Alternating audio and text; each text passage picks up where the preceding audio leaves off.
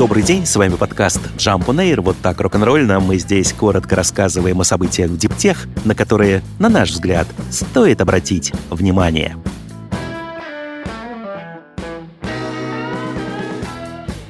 Ценовая война, похоже, началась на рынке солнечной энергетики. Китайская компания Longi Green Energy Technology, крупнейший в мире производитель фотоэлектрических панелей, снизила цены на ключевой компонент – пластины на 31%. Пластины — это кремниевые квадраты, которые соединяются между собой проводами и вместе образуют солнечные панели. Объемы их производства в мире резко выросли в этом году. И это привело к тому, что с начала февраля цены на солнечный кремний упали почти в два раза. Буквально за несколько дней до снижения цен президент Лонге предупреждал, агрессивное расширение цепочки поставок солнечной энергии может привести к избыточным мощностям. Из-за этого более чем половине предприятий отрасли придется выйти из бизнеса в ближайшие несколько лет – но, судя по масштабам демпинга, который теперь устроила его компания, слабым игрокам для выхода потребуется намного меньше времени. На фоне новостей о невиданной щедрости скидок бумаги Лонги упали в цене на 2%. Впрочем, не привыкать. Акции компании почти непрерывно падают с июля прошлого года и с тех пор подешевели уже в два с лишним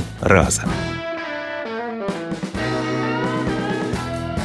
Китайская компания Goshen Hightech представила новый аккумулятор, который позволит электромобилю преодолевать более тысячи километров на одном заряде. Фирма рассчитывает, что станет первой в мире, кто начнет массовое производство подобных батарей. Серийный выпуск намечен на 2024 год. Новинка называется Estro Inno. Она изготовлена на основе литий-марганец железофосфатной технологии без добавления кобальта и уже прошла все необходимые испытания на безопасность. Ресурс батареи составляет 4000 циклов зарядки-разрядки на медленном зарядном устройстве. С учетом запаса хода в 1000 километров от одного заряда, это означает суммарный пробег длиной в 4 миллиона километров, намного больше среднего ресурса обычного автомобиля. Правда, если машина будет использовать только быструю зарядку 100% за 18 минут, ресурс аккумулятора составит 1800 циклов, что, впрочем, тоже немало.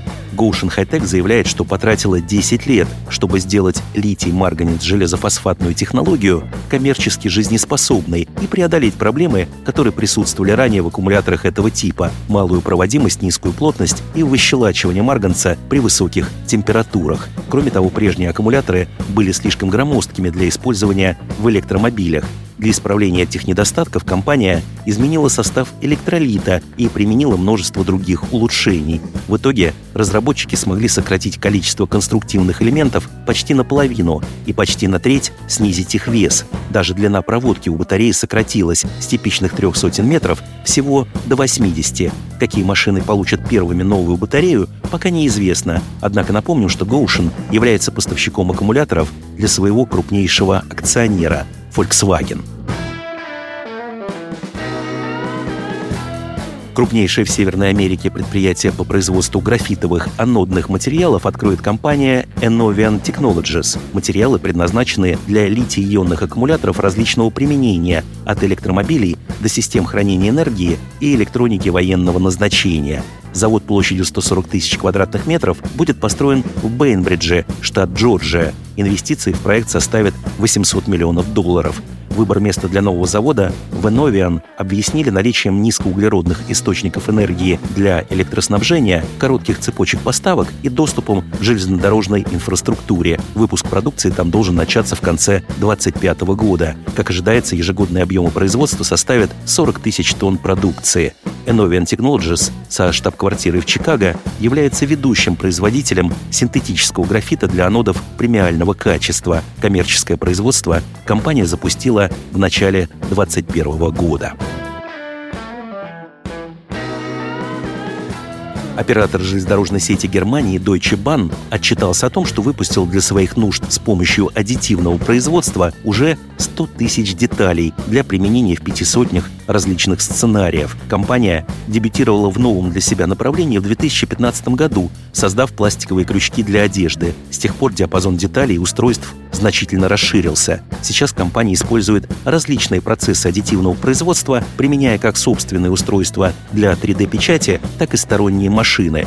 В 2016-м Deutsche Bahn создала партнерскую сеть Mobility Goes Additive, в которую сейчас входят более 140 компаний, включая производителей локомотивов, поставщиков услуг аддитивного производства, а также университеты и стартапы. Самая большая и тяжелая гордость Deutsche Bahn – корпус редуктора для маневровых локомотивов весом полтонны. На изготовление корпуса традиционными методами уходило 10 месяцев, Трехмерная печать позволила сократить время ожидания до двух. В цифровой библиотеке Deutsche Bahn сейчас хранится около тысячи виртуальных моделей различных запчастей. К 2030 году размер базы должен вырасти в 10 раз. Проблемная канадская фирма Titan Medical, специализирующаяся на создании хирургической робототехники, передала неисключительные права на часть своей интеллектуальной собственности американской компании Intuitive Surgical, которая работает в том же сегменте. Сумма сделки — 7,5 миллионов долларов — Соглашение не препятствует тому, чтобы Titan продолжала развивать собственные технологии. Впрочем, пока компании явно не до этого. 1 июня там произошла очередная большая рокировка в руководстве вторая за несколько месяцев. Официально это называется стратегическим переходом, а по сути является затяжным кризисом, у которого возможно несколько продолжений, в том числе продажа компании или слияние. Компания уже 4 года испытывает недостаток финансирования, из-за чего постоянно откладывала выпуск своего робота-хирурга, а в конце прошлого года уволила почти всех сотрудников. Оставшиеся менеджеры и члены совета директоров заняты в основном безуспешными поисками источника денег. Компания получила отказ от более чем 40 потенциальных покупателей. В Titan объяснили отсутствие интереса специфичностью своих технологий, долгим временем вывода их на рынок, а также общей неблагоприятной экономической ситуацией. Портфель интеллектуальной собственности Titan Medical состоит из более чем 235 патентов и патентных заявок. Свой флагманский продукт, роботизированную систему малоинвазивной лапароскопической хирургии INOS, компания на рынок так и не вывела. Доводить робота-хирурга до ума после всех увольнений просто некому. Свой первый автоматизированный ресторан открыла специализирующаяся на салатах американская сеть быстрого питания Sweet Green. Заведение под названием Infinite Kitchen заработало в пригороде Чикаго. Система основана на конвейерном принципе. Миски с едой проходят под различными дозаторами, из которых поступают свежие ингредиенты. Так можно создавать различные по составу блюда. Заказ можно сделать через мобильное приложение удаленно, на месте через терминал самообслуживания или обратившись к официанту. Новый ресторан – развитие идей стартапа Spice Kitchen, который создавал автоматизированные роботизированные линии приготовления пищи и даже успел в ноябре 2020 года открыть заведение под тем же названием Infinite Kitchen. Позже он был куплен более крупной Sweet Green, которая сохранила все лучшие наработки и смогла вывести их на новый уровень. Позднее в этом году компания откроет вторую Infinite Kitchen прямо в одном из действующих ресторанов, а в перспективе переведет на автоматизацию почти все свои заведения. С вами был подкаст Jump on Air, коротко рок-н-ролльно о событиях в Диптех, на которые, на наш взгляд, стоит обратить внимание. Подробнее эти и другие новости Диптех читайте ежедневно в нашем телеграм-канале Jump Daily. До встречи!